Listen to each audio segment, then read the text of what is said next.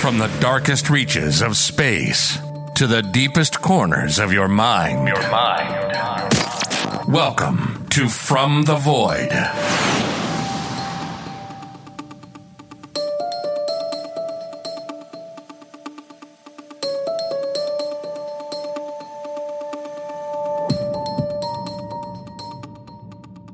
I once asked the question what if you found out that your father not only committed murder, but what if he turned out to be potentially one of the most prolific serial killers of all time? What would you do? How would you react? How might it change the ways in which you view the world? And what if what you thought was his first murder was only the tip of the iceberg? What if you found countless potential victims going back decades? What do you do with that sort of information? The love for a parent is so incredibly strong. In death, can you separate a father from his horrific hidden life? Do you lie awake at night worrying that perhaps somewhere deep and dormant hides the same dark passenger? This week, we welcome back retired detective and best selling author Steve Hodel to talk about his new books, The Early Years, The Further Serial Crimes of George Hill Hodel, MD. Welcome to this week's mystery The Black Dahlia Avenger the early years on From the Void.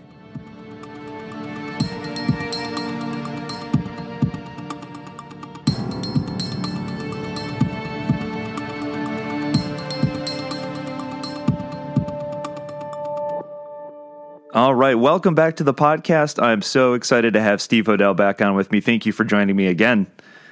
Good to be back with you, John. Absolutely. So last time we talked, it was season two, uh, and we talked about the fact that you were coming out with some new material on the early murders uh, that that you link your dad to. And so uh, I think when we spoke, it was originally going to be one book and ended up being two books. So tell me about the. You, you obviously do meticulous research, which is why I love your your research, your books, because you dig deep. Um, so tell me about what happened that, that resulted in uh, two books as opposed to one. Okay, well, actually, uh, I got to catch you up. We're, we're actually it's been it's now eight books. Eight. wow. but I thought I started out, of course, with uh, you know this whole thing began, as many of your listeners may know, who any any have read my books, is that I it started out with my father's death back in 1999 and I can't believe it, but it's now what 23 years later. Yeah, and um, it's the last my most recent books in the early years, which I just published uh, some months ago, uh, is actually uh, books uh, seven and eight. and as you say, I thought this would be book two, the early years. Uh, I did, you know, I started out uh, with Black Dahlia Avenger and of course, as you may remember, I was confident my father had nothing to do with this. And I was going to show, you know, with my background and stuff, I, I said, hey, in 10 seconds, I could show you he had nothing to do with it. Once I found out he was an actual suspect after his death. And I made the mistake of following the evidence. The doors kept opening. And uh, about a year and a half into it, almost two years later, uh, it was pretty much a, a, dead bag case against him as being the actual suspect on Elizabeth Short, the Black Dahlia, which was that infamous murder from 1947. So, as I was investigating that the, that murder, of course, I was doing a, a, a deep uh, background search in regards to LA and its history, and of course, some of these crimes started popping up from from the 40s and the 30s and the 20s. And I said, what, you know, no, there's no way um, that he could be connected to these. But I was informed, I didn't know they existed. You know, it was way before my time. But I became aware of these crimes as infamous whodunits. Uh, and I, by the time I got finished with my investigation, I said, you know, I'm going to have to take a, another deep dive back into these early years uh, because it's a lot of them sound like his crime signature, his MO. So, so that'll maybe be book two, but I'll, you know, I'll get into that later. So I came out with Black Dahlia Avenger in 2003. And um, uh, then I said, okay, I'll, uh, I'll start with uh, the early years. But actually, on the way, much to my surprise, once I got into the Dahlia investigation, I realized that he was responsible for a, a number of serial crimes in the 40s, uh, which I named the LA Lone Woman murders. There was actually about a dozen murders uh, be- just before and just after the uh, Black Dahlia murder in 47.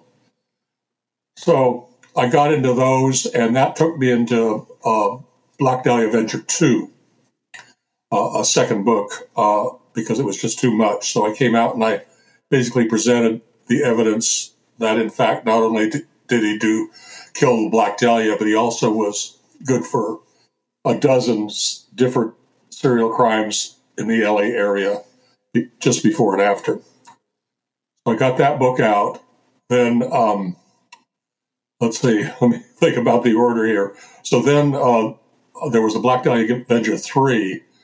And again, a lot of this information I got from readers. You know, it was amazing.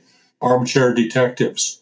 And they would send me an email and say, hey, Steve, what about this? And what about this? And that would open doors into not only more evidence, but also other crimes. And I got an email uh, from a woman uh, in um, Chicago. And uh, she said, You know, I was going through my mother's belongings after she just recently passed. And there was an unopened letter there that was written by my grandfather back in 1949. And it lays out your father as the killer of the Black Dahlia. So here we have an unopened three page handwritten letter, uh, basically uh, saying I was friends with Dr. George Hill Hodel. I was also an informant for LAPD, a paid informant for LAPD. And he, he killed Elizabeth Short and also another uh, another crime uh, that he mentions that uh, he he knew the victim and George knew the victim. So that was like a wow moment, you know, another huge confirmation. Um, so I wrote it. That was BDA three. I needed to include that, so I added that on. And um, so then I said, okay, I'm going to get into the early years now. And I realized one of the crimes was, which I is a separate book called In the Mesquite, and that documents um, a double homicide in Texas that I believe my father did um, in 1938. And I was going to have that as the last of the early years crimes, but it was too much. It, it was more than a chapter. There's no way I could do it in a chapter. So actually, I wrote a separate book on that in the Mesquite and it documents and lays out all of the evidence connecting George Hodel to the mother daughter kidnap, a very brutal, horrific murder. It's actually, uh, the Texas Rangers consider it one of their most infamous unsolves. So I, I came out with that and presented that in a separate book. And I said, okay, I guess now I can jump into the early years. And um, much to my surprise, there was what I thought would be one book. Uh, was just too much there, so it became two books. And uh, so there's volume one or edition one, the early years, part one is the 1920s, and then volume two is the 1930s. And, uh, you know, I was a little, a little concerned because it's like, oh, there he goes again. You know, where's he going to go next? The grassy knoll, you know? but basically, uh, as I see it now, uh, my father, Dr. George Hill Hodel, really began amazingly in his teens. Was his first, I believe, was his first killing as a teenager, and uh, he continued on and was never stopped through the 20s, through the 30s, through the 40s, and then jumped into the 60s with, you know, about Zodiac, and uh, you know, I was very reluctant to go there and uh, those were the other two books before the early years. I got sucked into uh, doing uh, basically two books Most Evil 1 and Most Evil 2. And uh, as bizarre as it sounds, you know, um, basically, I, I had no choice. I was pulled into look. I knew nothing about Zodiac. I mean, I knew it was a famous unsolved in San Francisco, but I was we had Manson at the same time in Los Angeles, and I was you know I, I wasn't paying much attention to that other than I I knew it was a serial killer up there. Didn't know any of the details or anything. So um, maybe I should tell you how I. Here's how I got sucked into that. I was basically one of George's crime signatures, his MOs, was posing bodies off street signs. Okay, and uh, I talk. I have. I talk about the uh, Chicago, the three Chicago lipstick murders, and those were two adult murders he did in Chicago in pre Dahlia, just a year before. And there were three victims, two adults and one child, and an eight-year-old by the name of Suzanne Degnan, D-E-G-N-A-N. And uh, they had a suspect on those, a guy named William Heirens, a teenager. And I said, well, that case was solved. But then I started looking into it and saying, well, wait a minute here. Apparently, it was a, he was a teenager. It was a forced confession. Uh, he was he was uh, tortured for a number of days um, and threatened, and eventually, basically forced. Of course, Chicago, like L.A., but was very corrupt back then. They had a lot of bad actors on the department, and um, basically, it was a huge crime. These three LA, uh, these three Chicago crimes, and they needed to get it solved. So they they had about four or five suspect, suspects before uh, they focused on Heirens, and basically forced him to, to testify. There was no trial, no evidence presented.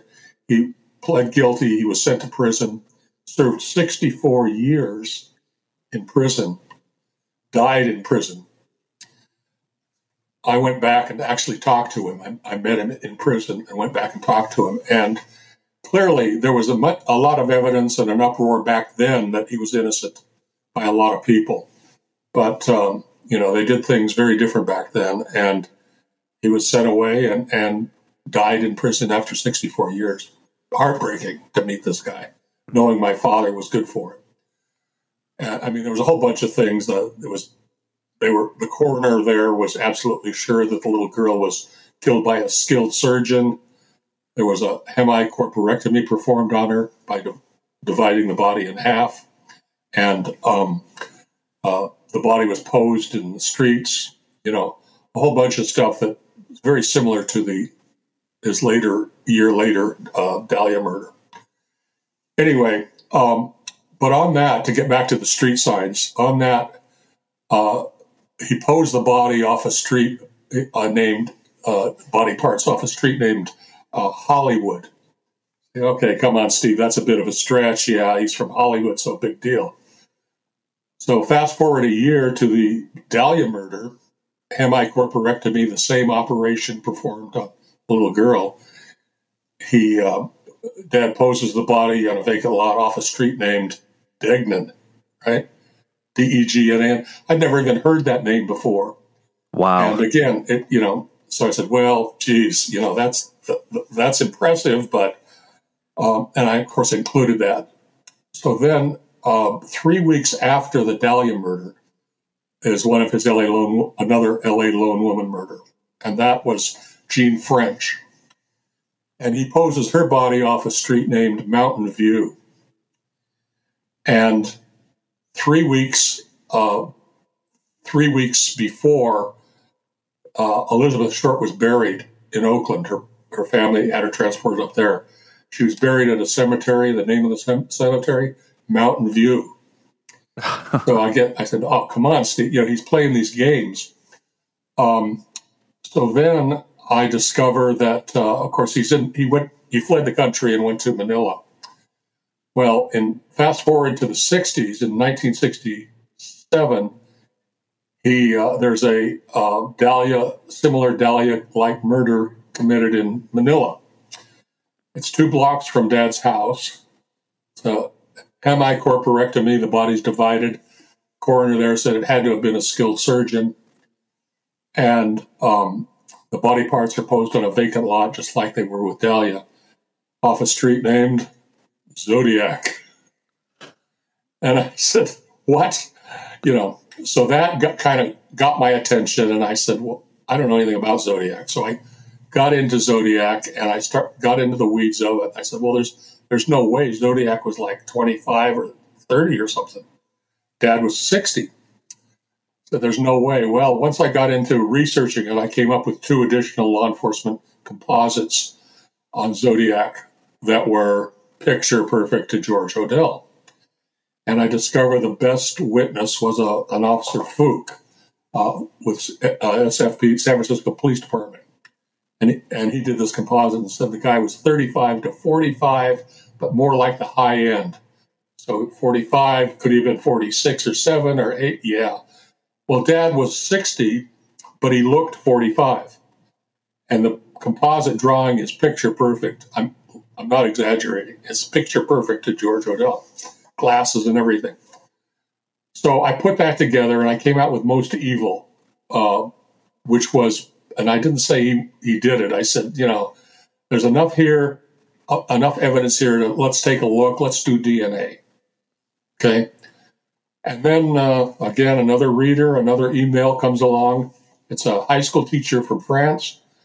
And he says, and there, of course, Zodiac was famous for sending in taunting notes, letters, cryptograms, ciphers, all sorts of stuff, which of course Dad had done throughout his career, earlier career, send in notes and catch me if you can. Um, anyway, and the same voice, the same handwriting. And this French high school teacher, Yves Person, contacts me and says, the, the cipher, the symbol that he signed his signed his name with on one of the letters, uh, he says it's ancient o- Ogham language, the alphabet, uh, which was an ancient Celtic alphabet. And he says there are five letters. And he says the five letters are H O D E L. that got my attention. Yeah. so, so basically, uh, and I came up with a lot more evidence to the linkage and stuff. And I came out with Most Evil 2, which says, yeah, he did do it, and here's why. It lays it out. So those two books popped up in between. And then eventually I got to the early years. I said, okay. I took a deep breath and I said, it's time to take a look at these 1920s and 30s crimes. So you know, basically, uh, book one, uh, part one, does a lot of biographical information on my grandparents, his parents, his father and mother, and um, maybe we can do a little bit on that. They were um, George uh, Goldgifter was his name. He was born in Kiev, Russia, and um, he at age 21, uh, of course, he was Jewish, and at age 21, they were inscripted into the, Ar- the Tsar's army, and it was they were like almost like slaves. It was a terrible life. So George determined to get out of town, and uh, he disguised himself as a, a uh, he was pretending to go see his sick uh, grandmother, and um, got on the train. And he writes this amazing essay called "Escape," and um, uh, he lays out how exactly how he did it, what he went through, how he was almost caught, but he makes it across into across the Polish line and goes on, uh, and it just assumes the name Hodel. I think it's a fairly common Swiss name. At any rate, he assumes the name Hodel, goes on to Paris, where he meets this uh, attractive young woman by the name of Esther Leof She's from. She was born in Russia, uh, apparently of royalty. I haven't been able to exactly nail that down, but um, uh, and she she was a Russian and she was a dentist in Paris in 1901. Amazing, you know, very unusual for a, a woman to be a dentist in Paris at that stage age, and uh, so they fall in love and they get married and they come through Ellis Island uh, back in 1903, I think it was. And they're in New York for a short time. Then they come west to Los Angeles. And George There's they have one son. He's George Hodel Jr. and uh, he's born in 1907. And then, uh, you know, I've spent. I can't recall if we did his bio on early, on an earlier podcast with you or not, but it was. Uh, I don't know if we want to go through it, his bio or not, but it's pretty amazing. Not pretty, an exceptionally amazing individual.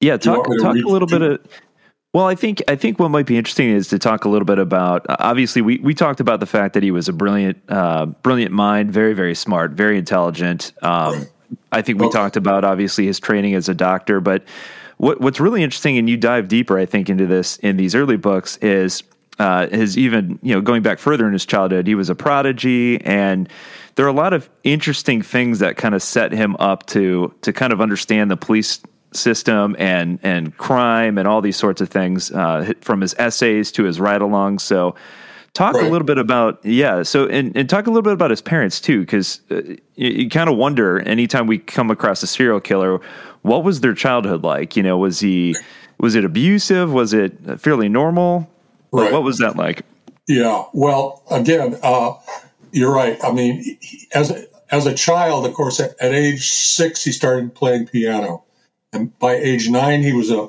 child prodigy pianist playing his own concerts at the Shrine Auditorium in Los Angeles. Uh, highly gifted. His teacher, his music teacher, said he's going to go far as a pianist. Um, very high IQ. He tested out at 186, one point above Einstein. That, that skips a generation, but my, my boys were in good shape. And, and um, he, uh, his parents, his father was an, uh, an accountant, uh, got into real estate sales. His mother, um, and I try and look at a, a, number of these triggers, and it's it's a bit difficult, but uh, his mother was a also brilliant mind, um, but also very controlling. Um, and he was very much like a, let's say, a little Lord Fauntleroy type. You know, she saw him as, you know, uh, far, far better than any other child around him his age, which, which in many respects he was. But he was extremely pampered, but she was also very controlling. I write in the books about one incident that my mom told me. He said, You know, your father really hated his mother. I said, Why would he hate his mother? And she said, Well, she was very controlling. And she gave me an example that he had, dad had told her. He said, Apparently, uh, he came in after practice a piano practice and said, "Mom, can I go out and play baseball with the boys now?" She said, "No, Georgie, you're a pianist, not a baseball player. You'll hurt your hands." That kind of thing. Um, and uh, I think also incest. I suspect there was sexual abuse uh, either from his mother or from some other family member. Um, what we know is he turned when he grew up. He turned into a a real monster, a misogynist of the highest order, a sadist. Um, not only did he take pleasure in his killings, but he took pleasure in the torturing and the beating and the slow killing. Um, he was also a nihilist. He hated humanity. Uh, I think probably congenital insanity uh, is part of it. Um, he was rejected not only by his peers and his stu- fellow students because he was so far much more advanced than them. Uh, I mean, he went to Caltech at age 14. Actually, he just turned 15. Uh, he went entered Caltech Uni- University um, uh, two or three years ahead of his, his age group. Um, and of course, I think he was rejected. He was probably what we call today a super nerd, you know. And right. uh, I think he was re- rejected on, on many counts, and many fronts. So all of this came together kind of in a perfect storm to create this this uh, hatred of humanity, hatred of people and stuff. But he was also extremely handsome, extremely charming, uh, highly educated, uh, extremely well read, you know, he knew everything and anything. And he had this ability when he, he would walk into a room and, and everybody would gravitate to him and he would, it would be like the, you're in the presence of the Pope. He had that kind of charisma and charm and he could speak on anything at length. And um, so, I mean, I was, you know, I loved my father. I, w- I was, you know, enamored with his amazing abilities and um, uh, never suspected that there might be this monster inside of him. And that's the other thing that uh, we see in a number of his mailings and notes. He cries out, "Help me! I can't stop this thing inside of me." He actually, uh, you know, comes out and says it in his in his writings to some of the police after his crimes. And I think it was very much like a, a, a, a very much like a um, Jekyll and Hyde. You know, I always thought that was more, a nice, interesting uh, fiction, but actually, uh, you know, it, it, was true with George. I mean, the you, you, you love the doc. I love the Doctor Jekyll, the charming, amazing man that could do anything. And then there was, and I was unaware of this Mister Hyde, this monster inside of him.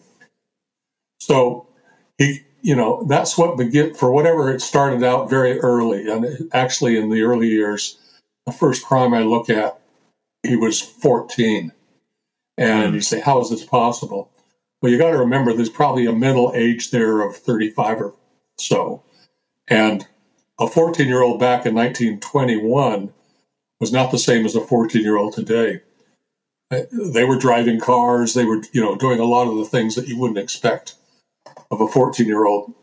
Uh, and he was so advanced. So his first murder in the early years, the first one I present, is uh, I believe he killed a priest in up in the San Francisco Bay Area, uh, Dr. Father Heslin, and that was a kidnap uh, shooting. He actually shot him in the head, and um, it was a ruse. He drove up, said, "My my friend is dying. I need you to do the last rites." So the father in this small town in Colma, actually Colma, California, gets his last rites st- stuff together and goes with him in the car. Never comes back, and he's found later uh, shot and buried in a shallow grave not, not too far away. Um, and again, I, that was his actually that was his first Zodiac killing, um, mm. in the sense that he taunts the police, he writes letters, he sends them to the San Francisco Chronicle, um, and uh, there's very much a lot of the signatures that will come later in the Zodiac crimes. So it, it's pretty amazing. Um, and then we go we go on. There are actually four crimes in the 20s that he commits. And on the Degnan crime, that bothered me a lot because I had no child murders uh, before, and it's like, you know, why why why is there just this one child murder? Well, sadly, there's not. In the early years, there's actually six child murders. Yeah, and and uh, in the 20s and 30s, and um, very much following his own his same signature and stuff uh, writing to the press, the letters, his handwriting, on and on. Um, so there's the four in the 20s, and then there's, I think, uh, how many we got? I think there's like another 16 in the 30s. And once we get into the 30s, so he's committing he's committing these crimes in Bay Area, but most of them are in the LA area. He comes back to Los Angeles and um, uh, begins uh, a series of crimes with, again, child murders. And again, it's writing, taunting the police. One of them, uh, uh, one of the child murders is very close, just a few months from the Lindbergh kidnap murder. Well, of course, Lindbergh was headlines for weeks, you know, and um, the trial and everything. And um, uh, I think, again, the super ego he says, Well, they didn't get away with it, but I can. So he does a copycat Lindbergh murder of uh, uh, two little girls, leaves them in a culvert, just like the Lindbergh boy was uh, found. And it's, but basically, that is actually solved. The LAPD or the DA's office actually hires this uh, uh, Europe European detective and he gets on the case. Uh, it's a doctor. I'm blanking on his name right now, but anyway, he's a uh, uh, he's known as the ferret of Europe. Interesting nickname. yeah. And he gets on it and he takes up lodging in the Biltmore Hotel, which is the brand new Biltmore Hotel of all places. Of course, that's that's where Elizabeth Short was last seen leaving out of in the 40s. Anyway, he uh, he gets on it and he says, I, I've solved it. And he comes up with two names of two individuals. And he gives, he says, and this is why, and he connects it again to the Lindbergh. He thinks it's a copycat for the Lindbergh. And he actually gives the two names. Well, the names are never released. And I'm very confident that if they, you know, they probably have been dis- disposed of like everything else has in my findings. But um, I'm very confident those two names would have been George Hodel and Fred Sexton. And Sexton is an accomplice of his in many of his crimes throughout the time, and he leaves and flees to Mexico when Dad leaves and flees to Hawaii. And uh, so basically, um, I think that they were given the name, given the names, and uh, uh, for for whatever reason, why they never are released and uh, never followed up on. And uh, so that uh, then we get into the 30s, and um, what I discover is, well, another. There are a lot of a lot of uh, very infamous unsolved crimes that I look at. Uh, some very well known ones that are long forgotten, but were prominent in headlines for weeks and months.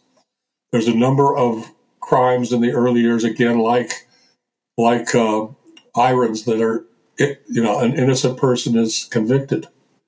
Um, tragically, one of the most heartbreaking is um, on one of Dad's crimes, uh, they pick up a 32 um, year old man who's a crossing guard, and they uh, basically get him to confess again, torture, threatening words, um, He's got an IQ of 65. Uh, and basically, uh, the cops say, you know, look, either you confessed it, and there's a mob outside of the courthouse yelling and chanting to hang him, yelling out his name. And the detectives say, well, look, you have a, well, you have a choice. Either you confess or we'll let you go out there and talk to those people. So this, you know, uh, poor guy, poor guy is says, okay, yeah, I did it. And of course, he's not able to tell them anything about what actually happened. These are three little girls that were kidnapped, raped, and brutally murdered in the nearby hills in Los Angeles, in Inglewood, known as the Inglewood Babes. And uh, of course, the description is perfect for George. They have composites that look just like he did back then and they have witnesses, little girls in the park who who saw them with two men drive off. Anyway, uh, this poor guy, his name is Dyer, and and Dyer is uh, tried, convicted, and hung, uh, executed for a crime that he did not commit. And it's not just me saying he didn't commit it. Back then, there was a huge outrage of people, an uproar, and lots of uh, defense uh, community defense people going saying, "Look, you, you know, he didn't do this. You can't do this." And you know, again, a lot of corruption. So, um, and then there's another case, another crime he does with, on another child kidnap, and a, an older security guard in his 60s is convicted. Fortunately, he's not hung. He's he gets life and eventually gets out after 30 years. But you know, basically, and and then we get into. So that was uh, what I thought would be book one book turns out to be two books, and it's just the uh, he never stops. I mean, basically, uh, I discovered that there's a series of crimes in San Diego, and uh, a serial killer, and in the 30s and the 40s, and San Diego PD has come up with this. They they have nine they have connected nine of them. Not Steve saying these are connected, it's San Diego saying these are connected. And of course, they didn't have the term serial killer back then. But uh, what they call them, they called them uh, chain chain crimes, chain chain chain related chain crimes. and they put these um, these together uh, in the 30s. Uh, again, children, young uh, young adults, woman, middle aged woman. He's all over the map on on victim victims. There's no you know really. So they connect all of these, and incredibly, I'm reading and, and I find out that the San Diego detectives in the 40s that are taking over and have all of these serial crimes, they actually have a murder that I had included in uh, Black Dahlia Avenger, one of the lone woman murders, a San Diego murder of an adult who went to a dance hall and met this George. they leave together and he kills her.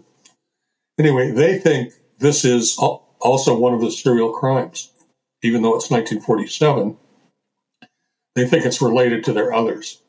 They actually, San Diego PD actually comes to LAPD, says, hey, we think this crime is maybe connected to the Black Dahlia, you know, and and they and LAPD guys say, yeah, go away.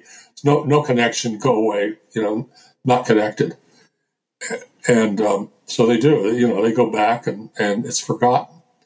So even, you know, again, it's it, it's it's rewarding for me to have, you know, I, I can talk for a hundred hours about how all of this comes together, but to have it verified or suspected by outside agent, actual law enforcement agencies is another another matter, and um, and, and that's that, that's happened a number of times, so it's very rewarding. I guess you know, and, and so basically, the early years in the 20s and 30s cover. I think it's um, 20, I think it's 24 murders. Now, I'm not saying that he did all of these murders. I'm saying you decide. Here's the evidence on every one of them, even though some of them are over, the evidence is overwhelming and I think would be fileable just based on what I have. Uh, I'm saying to the reader, you, you, you decide, you know, uh, here they are. You know, he may be good for all of them. He may good for, be good for some of them.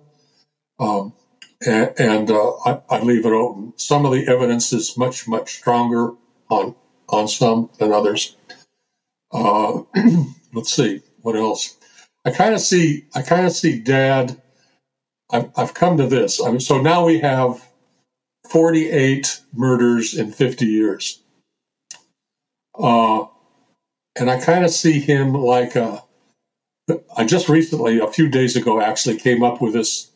I, I'm I kind of see Dad in a way as a as a man eating tiger, and uh, on the loose, and he's going to keep killing until he's stopped, or he dies, or he's imprisoned. And I think that's what happened. He started in the 20s and never stopped. And uh, I came across a uh, article um, recently uh, it was called, it's called the Champawat tiger. Have you ever heard of that? No, no. I hadn't either. And it's uh, he holds uh, the Champawat tiger, also known as the Champawat demon or the Champawat devil.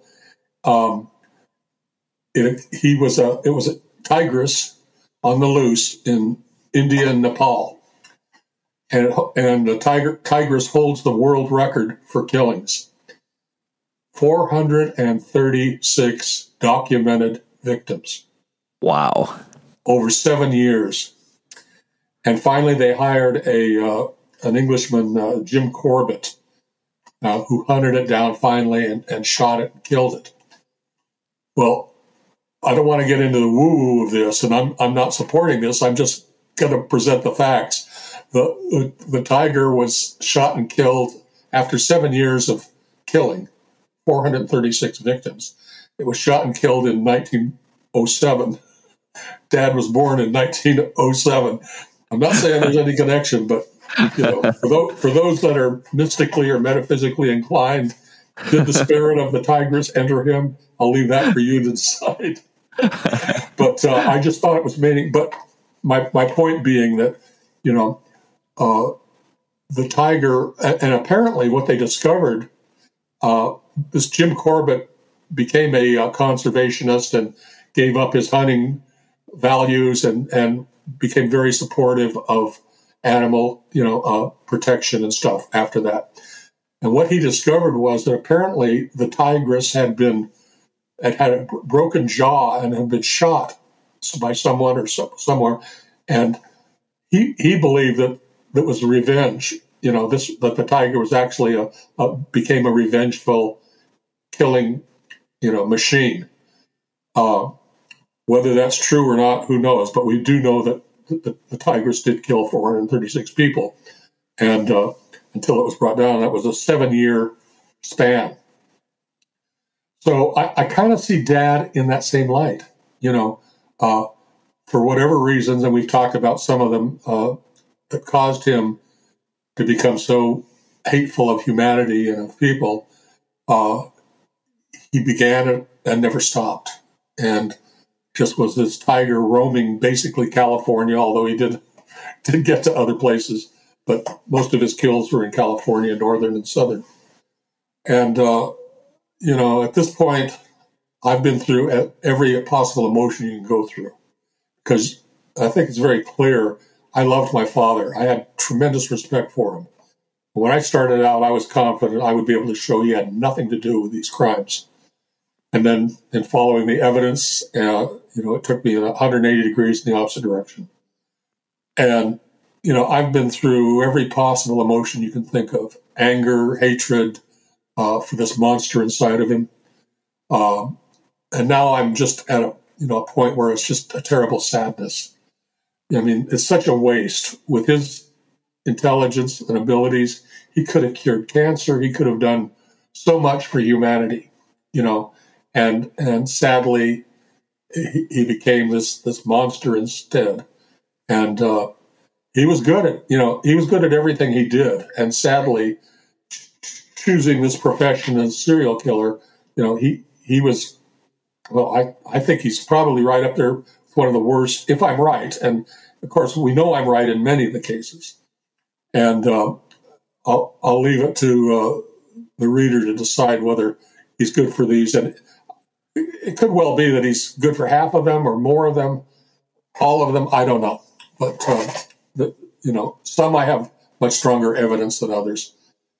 Uh, what else? I guess basically, uh, oh, the other thing is, I don't know if I mentioned this to you, but we're coming out with a um, docu series uh, on my books. Uh, this will be the first five. It'll be Dahlia, Lone Woman Murders, Zodiac, Manila, Lucila Lalu murder in Manila, and the Chicago. So those are the first five books. So it'll include those. It'll probably be, I don't know, four or five part mini uh, docu series. So we hope to have that out next year. And uh, you know, my my uh, goal has always been to just get, this out, and hopefully, it'll bring some kind of solace to the the distant relatives. You know, all all of the living witnesses and victims' families are mostly gone now, but they certainly have relatives and stuff. And I think just the knowing of who done it, you know, that that brings some relief and uh, solace. It's not going to take away the pain and the anguish that they suffer, but it, but it will give some relief. And that's always been my goal has been to to accomplish that.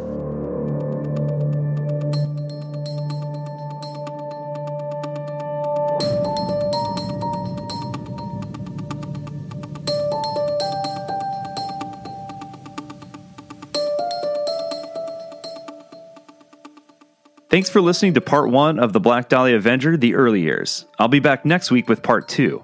If you enjoyed this or any of the previous episodes, please subscribe, rate, and review, and please tell a friend. Until next time, you've been listening to From the Void.